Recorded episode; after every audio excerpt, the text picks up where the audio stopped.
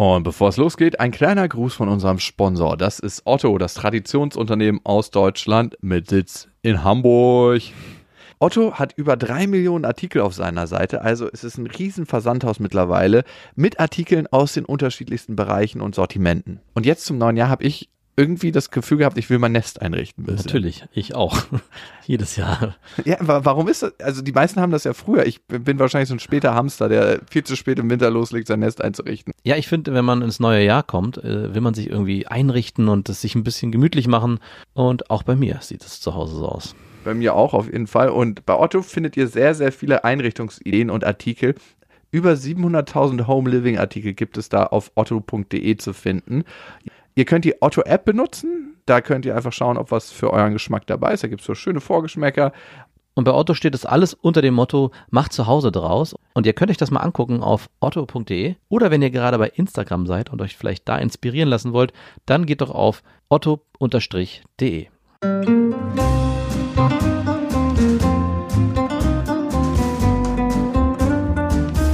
Das sind beste Freundinnen mit Max und Jakob. Schrei ich oder schrei ich nicht? Und du sagst es mir nicht, aber ich schrei aber nicht. Leg mich doch am Arsch. Der ultra ehrliche Männer-Podcast. Hallo und herzlich willkommen zu Beste Freundinnen. Hallo. Euer Abführmittel für die Ohren. Hm. Heute soll es um Punani-Knechte gehen, beziehungsweise um einen, der sich dazu entwickelt hat. Wir dürfen hier, glaube ich, einmal Fotzenknecht sagen, aber die Folge heißt natürlich Punani-Knecht. Ich finde das Wort ist nicht ein schönes Wort, darum Punani-Knecht. Aber bevor wir darüber reden, ich war in Österreich und da war ich in der Sauna. Da war ein Typ, der hat mit so viel Hingabe und Liebe seinen Beruf ausgeführt. Was war er denn? Der war der Aufgussmeister. Und wie liebevoll er so jede Kelle über den Grill geschüttet hat und Mhm. dann jedem Einzelnen mit so einem Riesenfächer Wind zugewedelt hat und so, mhm, du auch, mhm. Und da dachte ich mir, wenn man so in seinem Element ist, das ist eine krasse Sache. Wer so mit Hingabe seinen Beruf ausführt, das machen wahrscheinlich die allerwenigsten. Ich glaube, Saunawedler Eine Sadist- Gattung für sich. sind Sadisten. Meinst du? Ich hatte mal in einer Sauna, in der ich regelmäßig war, einen, wie heißen die ehrlich, Sauniers, den ich dann regelmäßig gemieden habe, weil der den Saunaaufguss so übertrieben hat, dass zum Beispiel ein Kollege von mir Brandblasen auf den Schultern bekommen hat. Der hat die Saunaaufgüsse so heiß gemacht und dieses Handtuchwedeln, was ja, was man ja kennt, was ja unterschiedlich betrieben werden kann, aber der hat es so extrem auf einen draufgeknallt, dass das Handtuch sogar so einen Schlag gegeben hat, dass ich der Meinung war, der Typ ist Sadist. Der kam auch immer vorher und hat rumgefragt, wer denn dabei sei und hat schon immer so geguckt, na, schaffst du es oder schaffst du es nicht bei mir den Sauna? War ein bisschen widerlich. Hat der unter seinem Handtuch so einen Halbharten gehabt, so wenn Nee, Leute der- gelitten haben? Der war generell so von der Figur eher so ein Schlaffi, also Ah, da konnte das zurückzahlen, ne? Mhm. In der Sauna bin ich der King. Aber bei so richtig guten Saunawedlern, wenn du es jetzt gerade schon beschreibst, hatte ich immer das Gefühl, die sind alle unterbezahlt, weil dieser Job so hart ist und auch, ja, Weil du äh, in extremer Hitze arbeitest. ja genau, dachte ich mir, ey, das, du kriegst auf jeden Fall zu wenig Geld dafür, dass du mir hier die Hitze zuwedelst. Das ist nie drin bei Galileo härteste Berufe, ne? Wenn die dir die vorstellen. Leider nicht, nein. Ich hatte sogar mal überlegt, selber den Job als Nebenberuf auszuführen in der Zeit. Ganz geil. Wärst du mal nackt reingekommen, also unten ohne, dass man Ich hätte immer das Handtuch, mit dem man eigentlich wedelt, genau von mir von deiner. Lende genommen Zack. und dann so damit gewedelt. Und das ist immer so triefend nass schon. Das ist vor allem schon alt und muffelt. Und dann wärst du immer gleich mit in die Dusche eingestiegen, sobald so welche raus so. Ich habe vor allem gehört, das ist auch nicht schön, ich habe mich mit einem unterhalten, der den Job gemacht hat, dass am Anfang, wenn man diesen Job ausführt, die Haut ganz extrem darauf reagiert. Also du kriegst richtig krassen Ausschlag auf dem Rücken, wenn du die irgendwie pro Tag fünf, sechs Aufgüsse machst, weil Das hält die Haut erst Das hält die. Haut nicht aus und das musst du erstmal trainieren.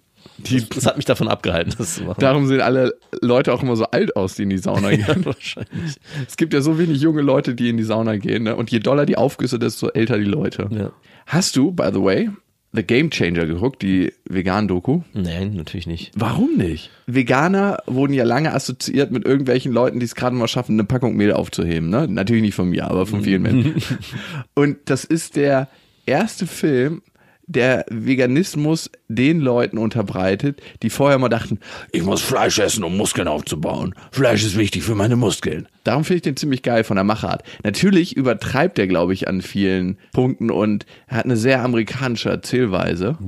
Ja, ein MMA-Fighter, der sich verletzt, der wieder genesen will, Ach, so eine ist so groß. ernährt sich vegan Mhm. und, der auf einmal dann- klappt. Ja, dann wird er auch wieder gesund. Genau, er wird Ah, viel ja. schneller gesund und wird auf einmal viel, viel stärker. Ist, ist, war nicht Cowspiracy so genauso, wo dann irgendwie Rheuma geheilt wurde durch Veganismus und solche Geschichten? Durch Milchverzicht. Ja. Ja, ich glaube, es war nicht nur Veganismus. Also, nein, habe ich nicht. Ich hab, Guck ihn dir mal an. Du wirst ein bisschen deine Meinung zu vielen Punkten ändern. Das, da bin ich mir ziemlich sicher.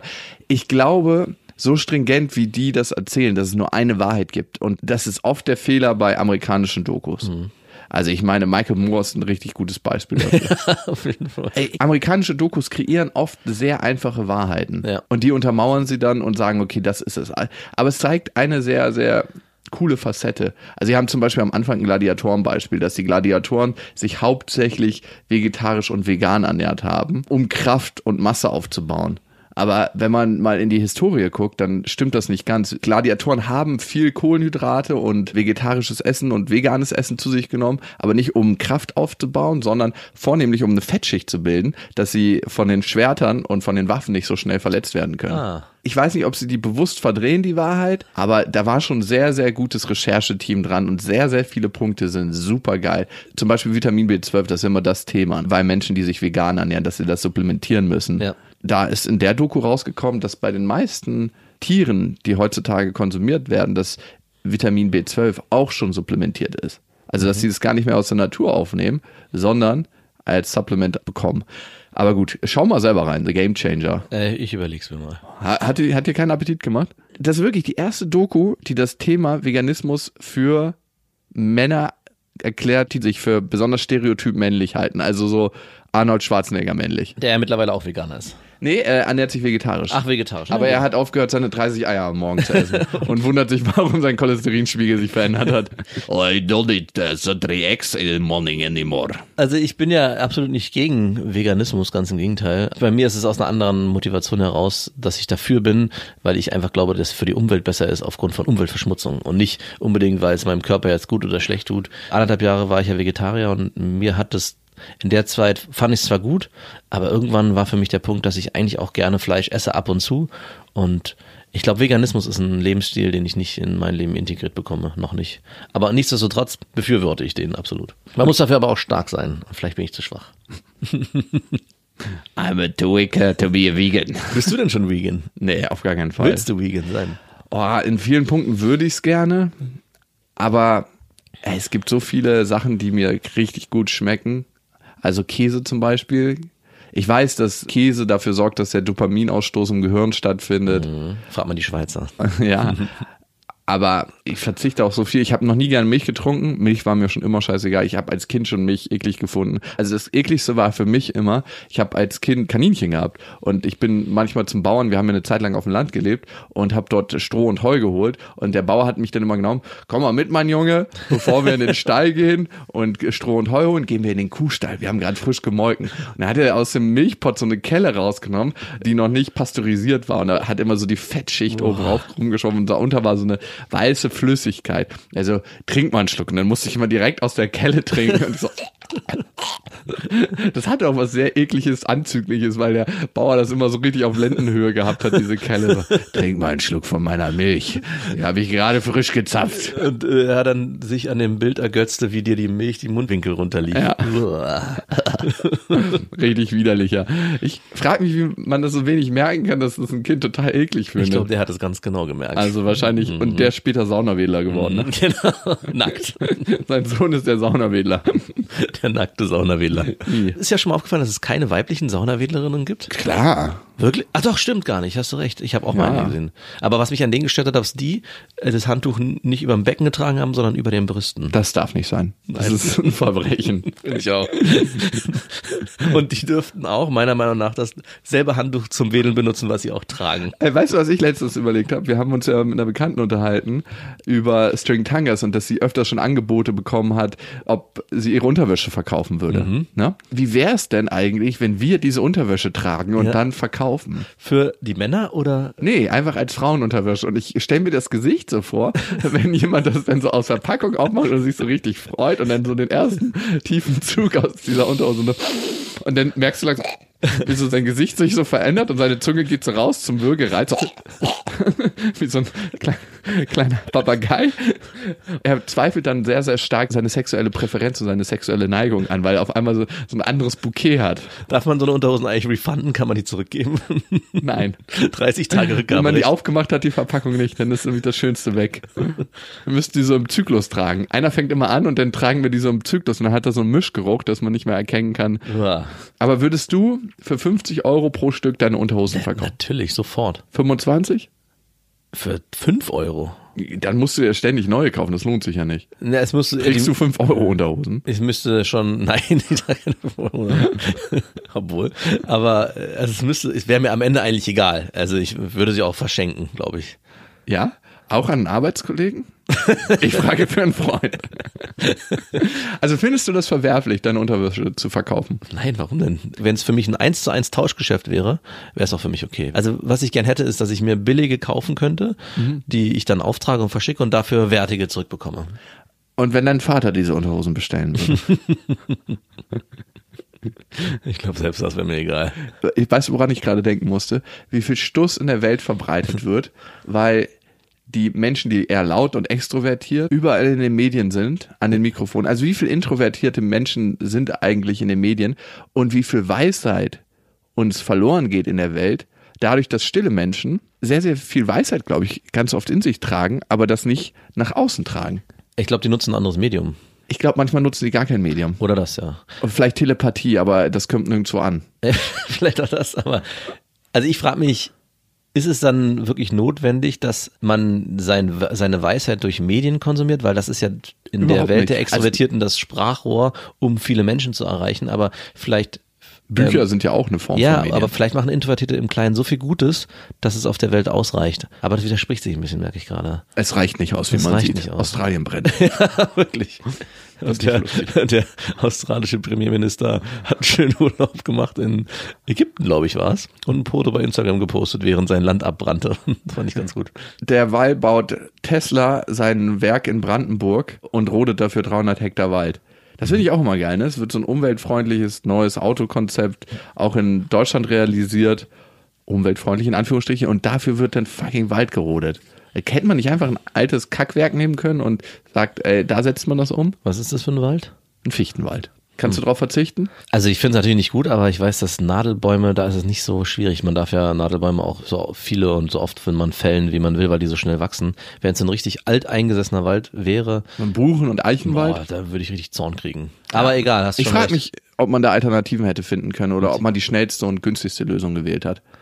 Nur mal denke- so in den Raum gestellt. ich denke Aber das. das gehört in einen anderen politischen Podcast.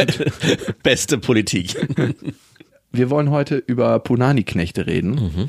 Ich hätte nie gedacht, dass ich einen Punani-Knecht kennenlerne. Ich dachte, Werde kommt jetzt.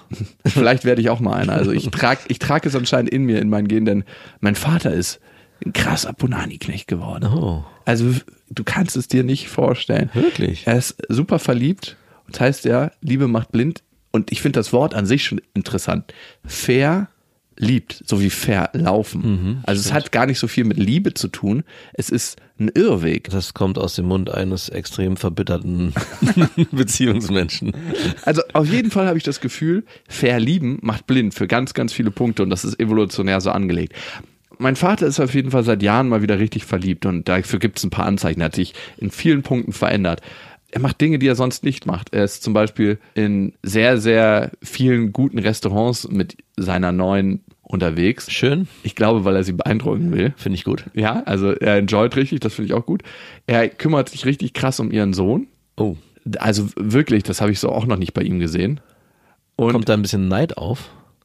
eher für meinen kleinen Bruder als für mich. Also für mich tatsächlich nicht so. Vielleicht ist das kleine Kind verletzt in dir. Vielleicht ja. Nee. Ja, warte, warte mal, ich mu- muss drüber nachdenken. Ich finde, man urteilt immer so schnell, ohne drüber nachzudenken. Kann sein, dass da Anteile sind. Also, wenn, dann sind sie mir jetzt auf jeden Fall nicht bewusst. Er versucht ja auf jeden Fall jeden Wunsch von den Lippen abzulesen. Und er hat sogar darüber nachgedacht, nach Brandenburg in die Uckermark zu ziehen. Oh, das ist ja das Und spätestens da hört der Spaß auf, oder? Er ist blind, auf jeden Fall. Er hat die auf so einem Spiri-Workshop kennengelernt und die ist wirklich eine richtig anstrengende Frau. Also die ist so ein beziehungsvermeidender Typ. Das heißt, wenn du ihr zu nahe kommst und zu viel Planung macht, ist sie total sprunghaft und sagt so, ähm, ja, ich weiß jetzt gerade noch nicht, ich bin mir unsicher. Also mal ein Beispiel. Die wollten zusammen ein schönes Wochenende an der Ostsee verbringen, in so einem luxuriösen Spa. Und mein Vater hatte schon alles geplant und auch gebucht. Und zwei Tage vorher sagt sie ihm ab, weil ihr fucking Sohn auf einen Kindergeburtstag eingeladen wurde. Oh. Und der hat anscheinend nicht so viele Kontakte. Ja. Also er hat eine Einschränkung, der Sohn. Und sie hat sich so gefreut, dass er endlich mal auf den Kindergeburtstag eingeladen ist, dass sie gesagt hat, du, ich kann doch leider nicht mitkommen, weil äh, ich muss ihn zum Kindergeburtstag hinfahren. Okay. Mit wem ist dein Vater stattdessen gefahren? Äh, mit niemandem. Ich habe ihm sofort gesagt, ey, lass dir das auf gar keinen Fall gefallen. Und was hätte er machen sollen? Ja, es sind doch genug andere Frauen da. Ey, du, ich hätte mir gewünscht, dass wir das Wochenende verbringen. Ich bin auch ein bisschen traurig darüber. Aber ich bin in meinem letzten Lebensviertel und ich habe keine Zeit zu verschwenden. Und vor allem nicht mit Frauen, die sprunghaft sind. Ich mache mir ein schönes Wochenende. Und was auch immer das ist, ob es mit einer anderen Frau ist, ob es mit seiner Familie ist, was auch immer ihm gut tut dann. Aber das kannst du dir auf gar keinen Fall bieten lassen. Weil so eine Frauen haben so ein krasses Nähe-Distanz-Muster. Das heißt, sobald du wieder Distanz zu ihnen aufbaust, sind sie so, oh Gott, ich will doch an die Ostsee. Das war das Schönste. Und mein Sohn, der, äh, mein Ex-Mann bringt ihn. Es gibt eine Möglichkeit, weil es gibt immer eine fucking Möglichkeit. Das ist so eine scheiß faule Ausrede. Ah, Ich finde, da ist ganz schön viel Wut drin. Ähm, Ja, ich, ja, ich muss auch sagen, ich bin ein bisschen wütend auf sie.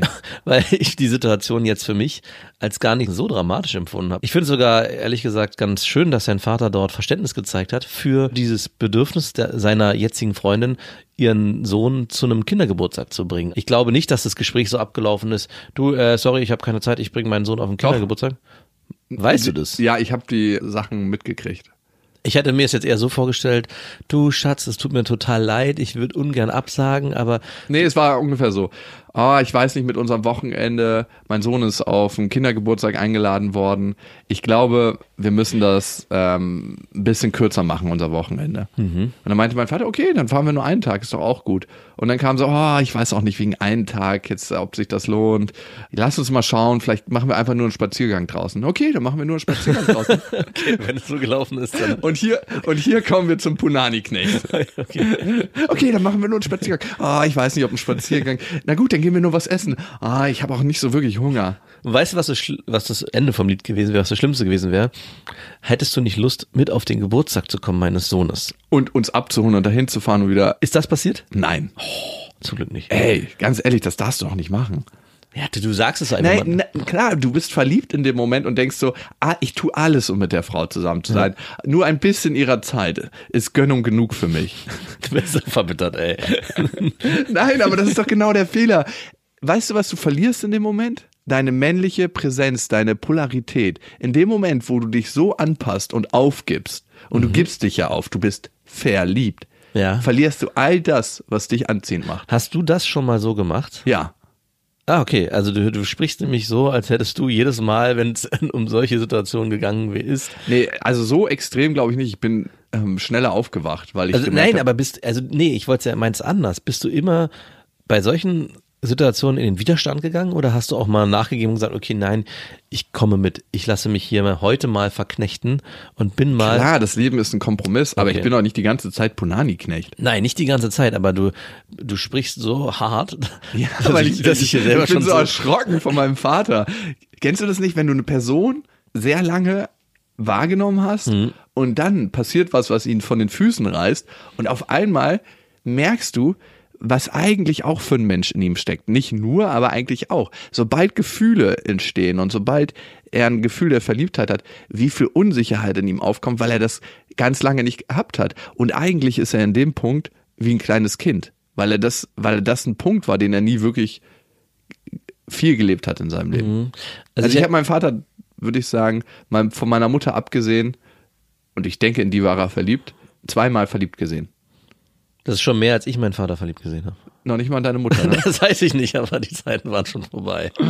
Weil eigentlich ist es für mich als Außenstehender was total Schönes, zu hören, dass es bei dir die Situation gibt, dass du deinen Vater erlebst, wie er verliebt ist und auch unsicher ist und sich anders verhält, als er sich sonst verhält, weil eigentlich erlebt man ja seinen Vater oder seine Eltern in einer festen Rolle, die festgefahren ist und es gibt keine anderen Emotionen oder Situationen mehr drumherum, die das Leben anders gestalten. Und das Zweite, was mir auffällt, ist, dass du extrem verbittert wirkst und ich mich an einen Jakob erinnere, der vor ein, zwei Jahren extrem verliebt war. Drei, drei Jahren. Drei waren's.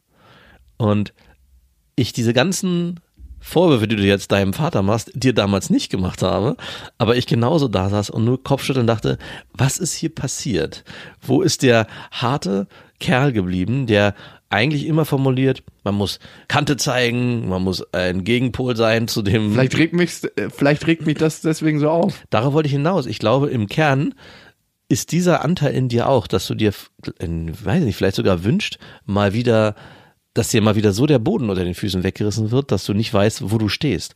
Weil was dieses nämlich mit sich bringt, dieses Verliebtsein, also, und verliebt, du hast schon recht, hat was von sich verlieren, also das ist ja fast schon drin, es ist was sehr Passives. Also man kann aktiv an dem Prozess meistens gar nicht so viel steuern, sondern Ja. man muss gucken, wie schaffe ich es, auf dieser wilden See mein Schiffchen irgendwie in den Hafen zu bekommen. Und ich glaube, dein Vater ist genau gerade in der Situation, er muss sich selbst finden, um herauszufinden, welche Art von Mann will ich in dieser Form dieser Beziehung sein. Ich glaube, darüber hat er gar keine Kontrolle so richtig. Aber die muss er wieder erlangen. Ja, vielleicht, vielleicht auch nicht. Vielleicht ist es auch gerade mal schön, sich Genau. genau dem auszusetzen. Ja, genau. Ist natürlich auch eine Möglichkeit. Was beim Verliebtsein aus meiner Perspektive passiert, ist, dass du eigentlich im Leben oftmals sehr geradlinig umherschifferst. Und dann kommt eine Person, die dich hormonell, geistig, seelisch so anspricht, dass sie viel in deinem Leben ins Wanken bringt und dir eine neue Realität aufzeigt, die schöner sein könnte mit dieser Person als deine bisherige. Und das ist sehr, sehr oft ein hormoneller Prozess, der da stattfindet.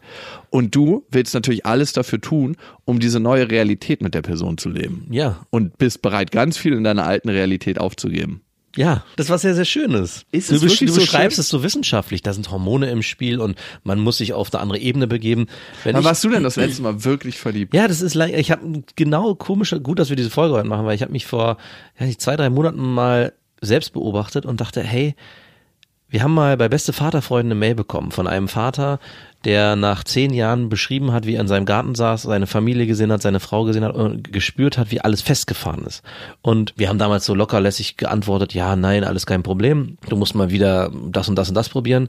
Und ich saß letztens auch zu Hause und ich fühle mich wohl in meinem Leben, aber habe mich genau gefragt, wann war das letzte Mal irgendwas mal nicht in deinen Händen? Also wann konntest du mal loslassen und sich so treiben lassen von diesen Hormonen, wie du sie beschreibst? Also dass dir im wahrsten Sinne des Wortes der Boden unter den Füßen weggezogen wird und du dich einfach treiben lassen musst, weil du dich selber gar nicht mehr steuern kannst. Wir sind mittlerweile, bin ich so gef nicht gefangen, aber so sehr in meinem starren Konzept eingemauert, dass es da gar keinen Freiraum mehr gibt für dieses Gefühl von Freiheit, würde ich es fast nennen. Und du beschreibst es sehr Du kannst wissenschaftlich. dich mal in mich verlieben, wenn du möchtest. Nein, möchte ich nicht. Das ist mir viel zu anstrengend. Um Gottes Willen. Hey, die arme Frau, die sich, in- die armen Frauen, die sich in dich verlieben, die haben es echt nicht leicht. Aber um, was nochmal zu beschreiben. Also ich freue mich wirklich für deinen Vater. Nicht, dass er, eine, dass er ein Punani-Knecht geworden ist. Das, Er ist ein krasser Das Punani-Knecht. verurteile ich auf jeden Fall. Aber ich freue mich, dass Dafür er, habe ich eine Verurteilung verlangt. aber dass er in dem hohen Alter, in dem er sich ja befindet, trotzdem es geschafft hat, sich loszulassen und auf was einzulassen, was, glaube ich, nicht vielen so einfach fällt. Ich glaube, viele sind in diesen Strukturen, in denen sie ihr Leben lang leben, gefangen, weil sie, weil sie diese kennen und keine Lust haben, aus diesen auszubrechen. Am Anfang meinte sie zu ihm so, sie ist an einer tiefen und innigen Beziehung interessiert. Und jetzt ist es so ein Hin und Her und so wirklich Spielchen noch und nöcher. Ich glaube noch nicht mal, dass ihr der ganze Prozess so bewusst ist.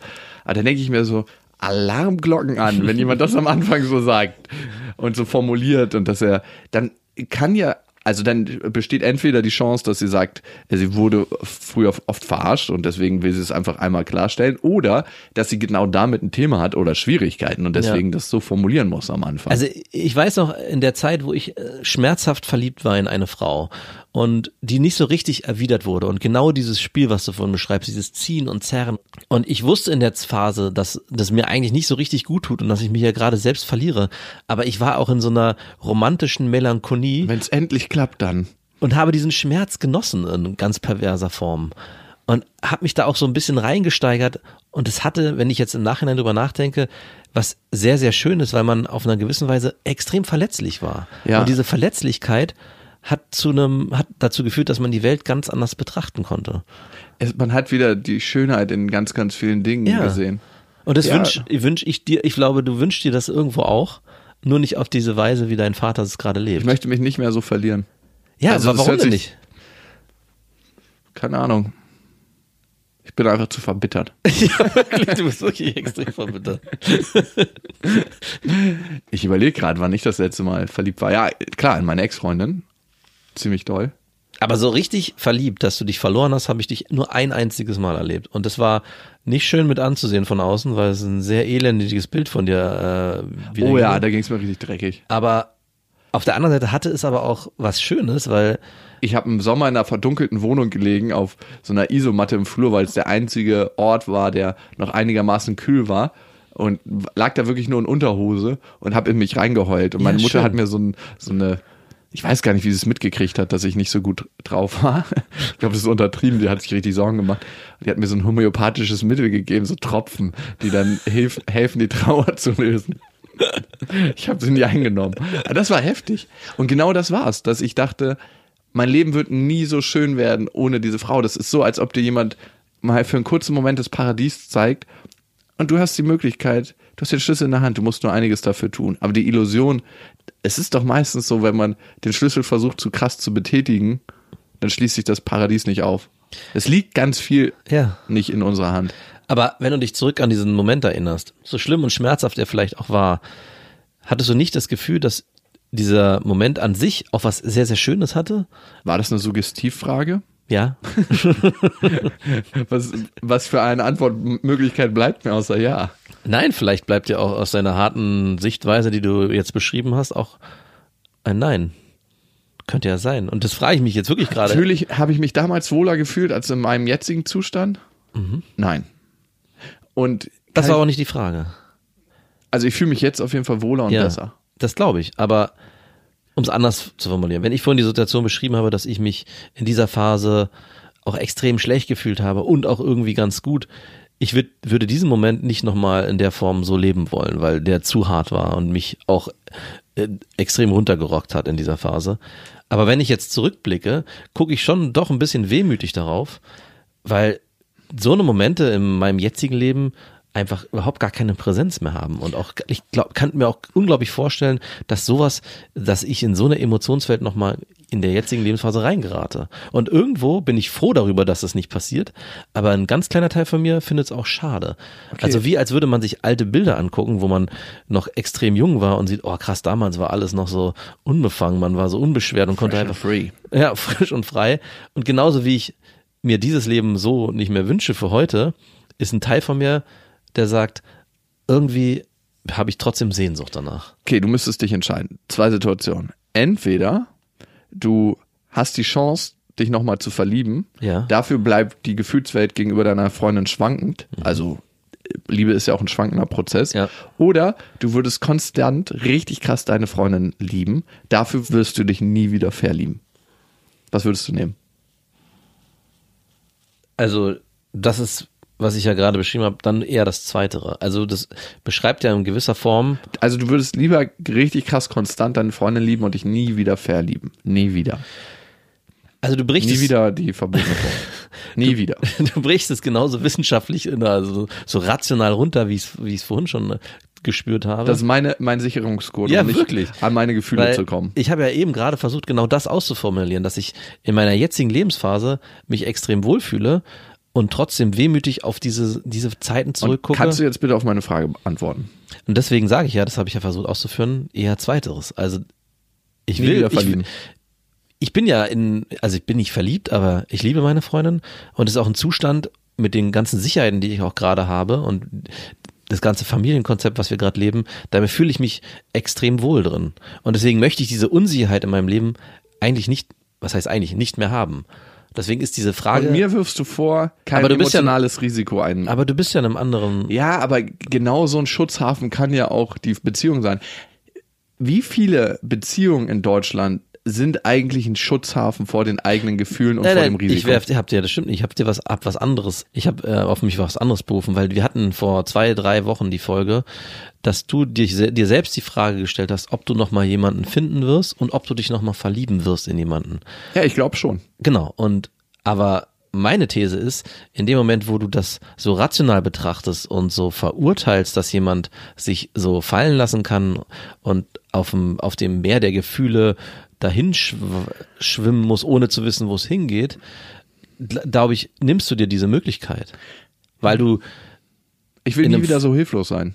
und das meine ich damit, diese Hilflosigkeit oder die Bereitschaft dazu, hilflos sein zu können, ohne es vielleicht dann wirklich sein zu müssen, ist, glaube ich, notwendig dafür, um sich wirklich verlieben zu können. Aber das Schöne ist, am Ende ist es, glaube ich, kein aktiver Prozess, wie du ihn gerade beschreibst, Nein. sondern oftmals ein sehr passiver, in dem man reingerät, wie ein Strudel im offenen Meer und wo man merkt, oh, ich bin hier reingeraten. Und wo man erst realisieren muss, wie ist der Strudelfluss im Meer, bevor man überhaupt eine Chance hat. Aber du hast keine Chance. Und das ist ja auch das Schöne. Und das ist auch evolutionär so gewollt. Ich meine, wir verlieben uns, um die, die Fixierung auf einen Partner zu haben, um uns zu paaren mit Ja. diesem Partner.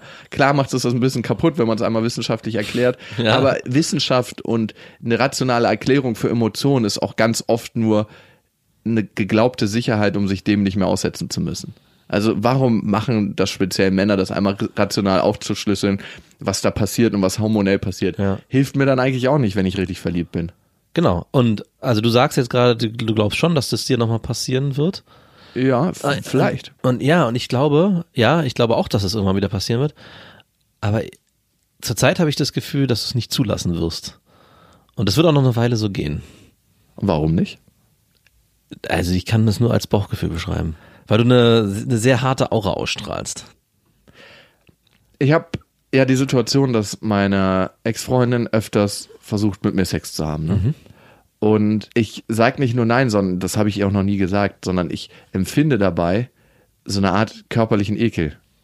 Ob nicht ihr gegenüber direkt, und ich habe mich gefragt, woher das kommt, weil sie ist wirklich eine sehr, sehr schöne Frau und das hatte ich selten, dass ich, wenn ich mit einer Frau länger zusammen war und sie angeguckt habe, noch immer so schön fand. Und das kann ich einfach so sagen. Und sie ist auch eine der wenigen Frauen, die ich überhaupt nicht eklig finde. Also, kennst du, Nein, also es gibt einfach Menschen, mit denen willst du nicht so nah sein, obwohl die äh, körperlich äh, rein sind und so.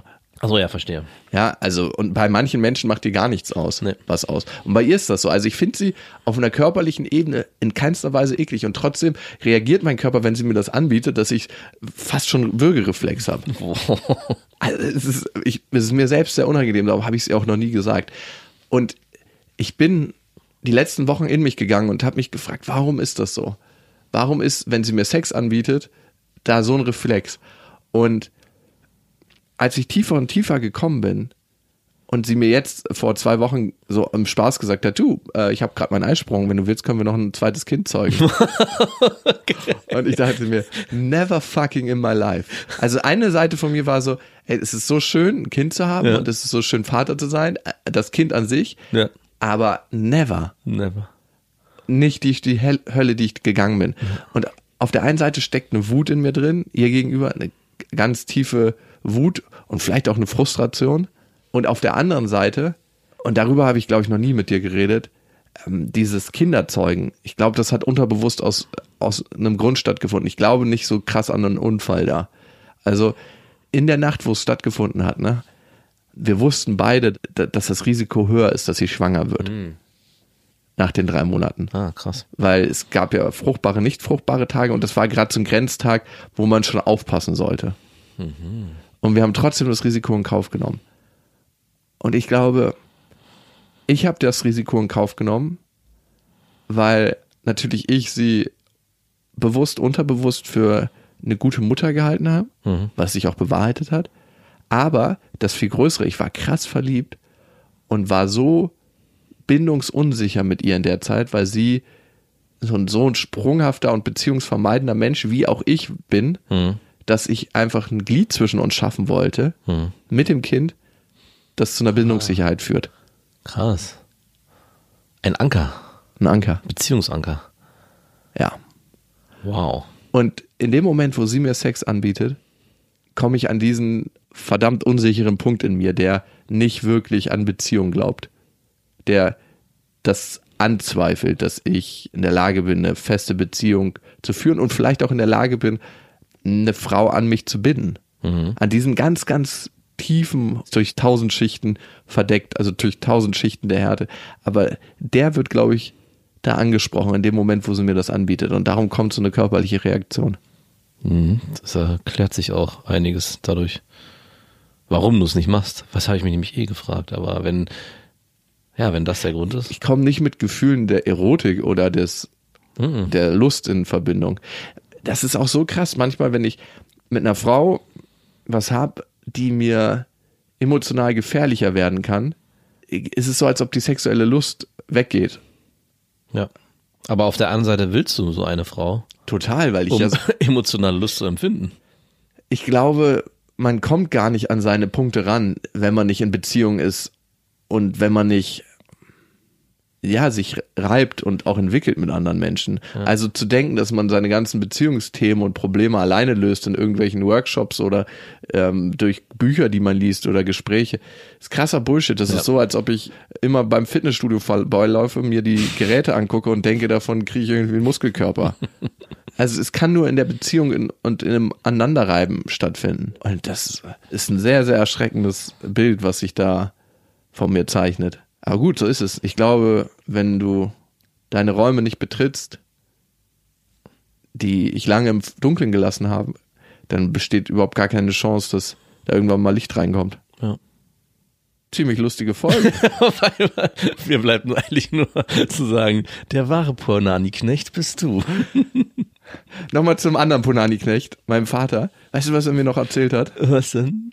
dass er nicht verhütet mit ihr, weil er glaubt, das Leben hätte das für ihn jetzt nicht vorgesehen, nochmal Vater zu werden. Er ist ja schon Vater von vier Kindern. Ey, wow, das ist genau das Gleiche, was du machst. Na, äh, ja. In gewisser ähnlich. Form. Ein Ziemlich- Beziehungsanker. Äh, Genau. Und ich glaube, unterbewusst setzt er gerade einen Beziehungsanker. Ja. Und, und ich denke mir so, bist du bescheuert? Weil ich kann es ja schon sehen aus einer anderen Perspektive. Ja. Bist du bescheuert? Das ist so wie mit Augen, mit geschlossenen Augen über die Autobahn zu laufen und zu sagen, und er ist ja taub auf einem Ohr. und das noch. ist er ja wirklich. Und zu sagen, Links oder rechts? ähm, ich vergesse es immer. Ich weiß es, wenn ich mich, ich weiß immer, er müsste auf dem linken Ohr taub sein und auf dem rechten hört er nur 30 Prozent. Und ich, Beides nicht so gut. Weil ich wollte gerade die Situation auf der Autobahn mir ausmalen, was schlau welcher von welcher Seite er läuft. läuft mit geschlossenen Ohren und Augen über die Autobahn und sagt, das Leben hat es noch nicht für mich vorgesehen zu sterben. Wie kann man so krass? Und ich glaube, das ist ein übergelegter Layer. Unterbewusst will er wahrscheinlich einen Beziehungsanker setzen. Ja, natürlich. So wie du. Und es erschreckt mich extrem, dass, wenn es so ist, da frage ich mich, wie viel nimmt man von seinen Eltern dann doch noch, also ich dachte ja, man nimmt schon so viel mit, aber wenn sich das bewahrheitet, dass ihr im Kern was sehr, sehr ähnliches lebt, dann nimmt man ja noch viel mehr von seinen Eltern unterbewusst mit, also als ich mir bisher dachte. Das wäre ja schon fast eine ne? genetische Übertragung. Also es gibt ja die Epigenetik. Ja. Und das ist ein- eine Genetik, die sich verändern kann, auch über Generationen. Aber nicht über eine. Doch, auch über eine. Aber Auch über eine Kriegsgeneration und über, über bestimmte Traumata, die Menschen erfahren. Das ist ein sehr, sehr neues Forschungsfeld, aber sehr faszinierend. Ich weiß gar nicht, ob es nötig ist, da reinzugehen. Ist, Für mich sind meine eigenen Erkenntnisse oder der Prozess klarer zu werden mit mir selber ist das Allerwichtigste. Und ich weiß, dass ich immer noch auf einer krassen Reise bin. Das macht es so spannend. Aber ich bin in vielen Punkten weicher geworden, aber in ein paar Punkten bin ich einfach so ein harter Motherfucker. Ein Punani-Knecht. ein Punani-Knecht andersrum. Der wahre Punani-Knecht steckt in mir. Da, ja, man muss sich immer fragen, wenn man so viel Wut auf das Verhalten von einem Menschen hat oder das auch projiziert auf einen anderen Menschen, zum Beispiel auf die aktuelle Freundin von meinem Vater, was ist da eigentlich für eine Wahrheit für mich drin? Ja. Auf was für Menschen hast du Wut im Moment? Auf keinen Menschen habe ich Wut zurzeit. Ich hatte, also der, der einzige Mensch, der mich wirklich wütend gemacht hat. Das bin ich. ja, bist du. wirklich, in meinem Leben, in den letzten fünf Jahren, Immer und immer gibt es wieder. keinen Menschen, auf den ich also richtig sauer war, warst du. Wolltest du mich auch ab und zu schlagen? Nein. Wolltest du mich schlagen? Ähm, nee, körperlich hast du nichts in mir ausgelöst. es gibt Männer, die will ich nicht schlagen, aber die will ich dann so packen von hinten, Ja. so die Arme fixieren und dann die hochnehmen, die Beine wegkicken und einmal so auf den Boden fallen lassen. Nicht auf der Straße, auf einer Wiese. Mhm, Auf einer Wiese. Also es soll nicht so hart fallen, aber es soll einmal zu Boden gehen. Dass, und dann soll er wütend aufstehen und mich angreifen. ja, genau. Ich habe ja nur reagiert. Das ist der klassische, hey, was guckst du so? ich habe mich gerade gefragt, wie hässlich deine Eltern gewesen sein müssen, um so ein Kind zu zeugen. Das ist die perfekte Antwort auf, warum guckst du so? Ich glaube, ich habe tatsächlich sowas ähnliches schon mal in der U-Bahn gesagt. Damit hat er überhaupt nicht gerechnet. Aber ich wurde bisher zum Glück, also vielleicht kommt es noch, ähm, wenig angemacht. Aber. Ist die Freundin deines Vaters zeugungsfähig? Ja, ich glaube leider Wie schon. Wie alt ist sie? 39. Puh. Oh ja, ist sie. also es sei denn, es ist sie nicht mehr. Ja, auch manche Frauen sind schon mit 39 in Wechseljahren. Also ich bin mir relativ sicher, dass sie es ist. Ich glaube, wir werden bald einen neuen Gast in den Podcast Beste Vaterfreunde begrüßen können. kind Nummer 5. Wer weiß, ne?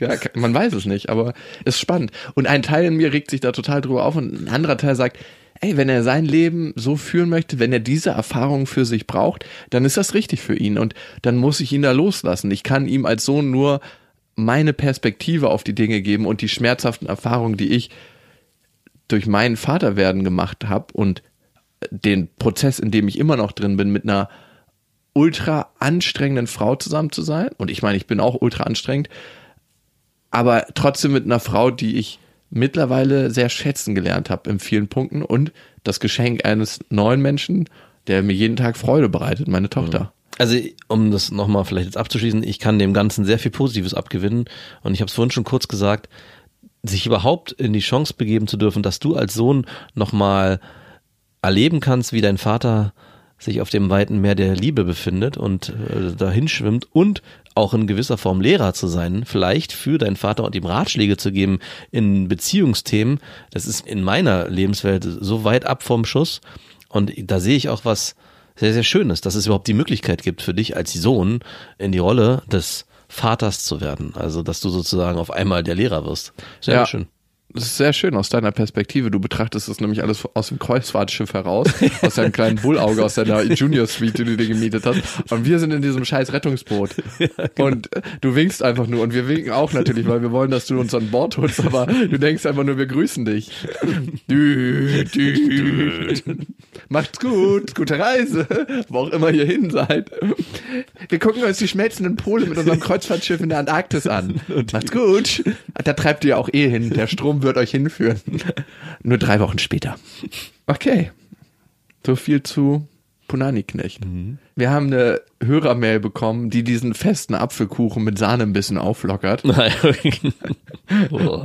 Und die gibt's gleich nach einem kleinen Gruß von unserem Sponsor. Und das ist diese Woche Blinkist. Blinkist ist die App, die euch über 3000 Sachbücher zusammenfasst innerhalb von 15 Minuten. Entweder ihr bekommt das äh, vorgelesen, also ein schön komprimiertes Hörbuch, oder ihr könnt es nachlesen. Also die wichtigsten Punkte, das Konzentrat aus diesem Sachbuch. Streicht alles raus, was nicht wichtig ist, was nur so Füllstoff ist und ihr bekommt das Kernwissen serviert. Und ich habe mir gerade angehört, besser miteinander reden von Dale Carnegie. Hätte ich mal ein bisschen früher machen müssen. oh ja, vielleicht schon. Ich kann da immer noch so viel lernen, merke ich. Und das ist sehr, sehr cool, das Buch. Es gibt ganz viele verschiedene Themenbereiche, Produktivität, Psychologie, Wissenschaft. Und mit Blinkist schafft man es endlich mal wieder, das zu lesen oder das zu hören an Büchern, was man sich letzten Endes vornimmt. Und Blinkist kostet nur 4,90 Euro im Monat. Und wenn ihr Blinkist mal ausprobieren wollt, dann geht auf blinkist.de slash beste Freundinnen und unter diesem Link bekommt ihr auf das Blinkist Jahresabo 25% Rabatt. Blinkist wird geschrieben B-L-I-N-K-I-S-T.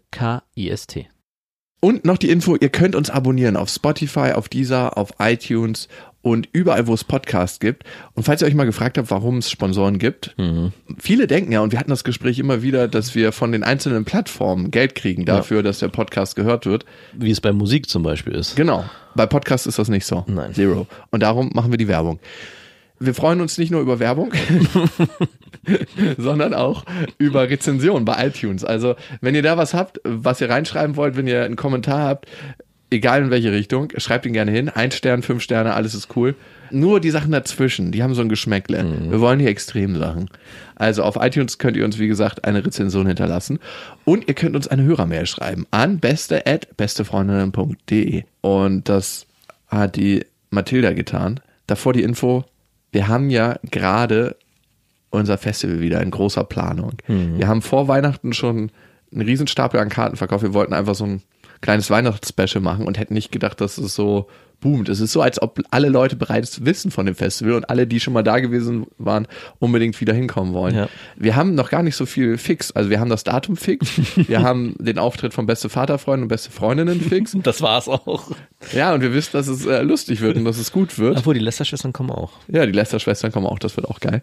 Und es werden natürlich wieder sehr viele hochkarätige Podcasts dabei sein. Es werden wahrscheinlich ein paar DJs da sein. Viele Foodstände diesmal. Wir haben gelernt. Und das Ganze auf der Insel Lindwerder am 27.06. Und ihr könnt euch jetzt schon Karten sichern für einen Special-Preis. Alles auf bestefreundinnen.de. Mathilda schreibt, vor einigen Jahren war ich noch lesbisch. Vielleicht hat es was mit der verrückten Entwicklung meiner Sexualität zu tun, dass ich so spät auf euren Podcast gestoßen bin und euch deshalb jetzt mit Bezug auf die Folge Sexfragen von 2016 schreibe. Oh. Damals war es ein Podcast, in dem zwei Männer über Liebe und Leidenschaft reden. Für mich schlichtweg irrelevant. Die Frage, die die damalige Folge dominierte, ist diese attraktive Lesbe, die fand ich damals ansprechend, Das ist eigentlich auch sehr geworden. Oh, gar nichts mehr. Ich habe sie nie wieder getroffen, wie so viele Frauen in meinem Leben. die Jakob gestern Abend getroffen hatte, umpolbar. Ich lege meine Hand dafür ins Feuer, dass sie es ist. Huh. Und das ist eine Antwort, die ich so nie erwartet Das hätte. hätte ich mich niemals getraut, so knallhart zu sagen. Ja, aber ich meine, sie war eine lesbische Frau. Und wohlbehütet, glücklich und beschränkt mit allen Freiheiten in der Welt bin ich aufgewachsen. Seit ich ein Bewusstsein für Sexualität hatte, war mir klar, dass ich homosexuell bin. Nie hatte ich mich für Jungs interessiert, es waren die Mädels, die mich faszinierten. Ich war selten verwundert, irritiert oder überhaupt überfordert damit, dass ich lesbisch war. Denn die Welt, in der ich groß geworden bin, hat mir keine Hindernisse gebaut. Also war ich lesbisch, wie andere hetero waren. Ich hatte, bis ich 19 war, nur Sex mit Frauen, logischerweise. Aber was soll ich sagen? Als dann doch ein Mann kam, der mich faszinierte und mich in den Bann riss und der dazu noch bemüht war, ein bisschen hemmungslos dran blieb, da gab es für mich keinen Grund zu widerstehen. Ich bin in eine richtige Identitätskrise gefallen. Immerhin musste ich mich neu kennenlernen. So wie ich mich jahrelang kennengelernt habe, war ich gar nicht wirklich. Es ist vielleicht ein kleines bisschen vergleichbar mit den Menschen, die spät bemerken, dass sie heterosexuell werden und alles in Frage stellen. Zumindest sind die innerlichen Vorgänge vergleichbar, denke ich. Auf jeden Fall war es für mich Überwindung, mit einem Mann zu schlafen. Der Gedanke war vorher ekelhaft, aber jetzt liebe ich es und jede Lesbe, die das verpasst, tut mir irgendwie leid. Geil. Wir dürfen das niemals sagen, Nein. ey. Ey, blöd ist das, ne? Das, wenn wir das sagen, würden wir richtig. Inzwischen erlaube ich mir eine steile These, um meine Sexualitäten zu begründen. Mein Interesse begrenzte sich auf Frauen aus Angst vor dem Fremden. Denn einmal überwunden war ich bi. Unfassbar überraschenderweise. Früher habe ich immer vehement widersprochen, wenn ein Drübermatsche behauptete, Lesbe, die muss ja nur mal ordentlich durchgebimst werden. Dann wird sie wissen, was sie will. Heute sage ich, ja, es stimmt irgendwie. Vielleicht muss wirklich jede Lesbe mal ordentlich durchgebimst werden. das durften wir niemals sagen. Aber nicht nur jede Lesbe. Auch jeder Schwule. Ja. Sowie jeder männliche oder jede weibliche Hetero-Frau. Also all diejenigen, die immer sicher dachten, dass das eine Geschlecht für sie das wahre sei. Ihr alle seid nur ängstlich, denke ich. Ich will nicht ausschließen, dass es Menschen gibt, die nach richtigen Penetrationssex, das habe ich dazu gedacht, die nicht umzupolen sind. Ich hatte da vielleicht besonderes Glück. Eigentlich ist ja geil, weil du kannst einfach in dem gesamten Meer an Menschen fischen. Ja, voll gut, ey. Abneigung gegenüber des gleichen oder anderen Geschlechts ist ein oberflächlicher Komplex, der bei mir überwunden werden konnte. Liebe Grüße. Wow. Wir hatten damals, glaube ich, sogar gesagt, dass wir glauben, dass es möglich ist. Ich glaube, wir haben darauf Ich habe gedacht, mir könnte es möglich sein. Ja, ich glaub- Obwohl ich mir auf einer Skala von 1 bis 10 im Bett nur eine 6 geben würde. Und ich glaube, wir haben daraufhin auch ziemlich viele Shitmails bekommen. Das war so der erste Ansturm. Sie hätte uns bestimmt damals auch noch eine Oh. Shit-Mail geschrieben. Ja, wahrscheinlich. So kann sich das ändern. Ne? Ich finde, die These ist sehr geil, weil was sie im Kern trägt, ist, dass Liebe, sexuelle Anziehung und Zuneigung geschlechtsunabhängig sein kann, wenn du das Wesen in einem Menschen vielleicht erkennst und aus diesem heraus eine Anziehung spürst. Ja, Und das könnte ich mir sogar ja vorstellen. kann ich, das, da kann ich mich auch rein. also, ich würde mich für mich behaupten, dass ich straight hetero bin. Mhm, ich auch. Aber ich habe einmal einen Mann gesehen, wo ich dachte so, wow, was ist das für ein attraktiver, gut aussehender, Ja. geiler Mann. Ja. Und wer weiß, also ich bin dem nicht nachgegangen, aber du weißt es nie. Nee. Und deswegen kann ich in gewissen Aspekten dem zustimmen, was sie schreibt. Wo ich glaube, es ist auch schwerer, Aber ich hätte mir jetzt nicht so Penetrationssex mit ihm vorstellen. obwohl ich auch glaube, es ist schwerer als hetero Mann, der glaubt, er sei hetero, fest und im Sattel, den Schritt auf das gleiche Ufer zu machen. Im Gegensatz dazu als Schwuler oder Lesbe. ja, weil es einfach gesellschaftlich anders konnotiert ist. Ja, genau. Ich meine, wie viele Männer in der Bundesliga müssten schwul sein, laut Statistik? Ja. Und keiner oder sehr wenige sagen, jo, ich bin's. Hm. Also, was da immer für ein Hickhack drum gemacht wird. Ich find's so irrelevant eigentlich, welche sexuelle Orientierung man hat. Für Menschen, die sie haben und damit leben und die vielleicht auch da an Ecken und Kanten geraten, ist es vielleicht nicht irrelevant. Aber für mich, mit den Menschen, mit denen ich verkehre, mir ist es scheißegal, ob die gay, lesbisch, bi, was auch immer sind oder asexuell. In diesem Sinne, ob ihr euch gerade bisexuell vergnügt, hetero oder mit euch selbst. Bis dahin, wir wünschen euch was. Das waren Beste Freundinnen mit Max und Jakob. Jetzt auf iTunes, Spotify, Soundcloud, dieser YouTube und in deinen schmutzigen Gedanken.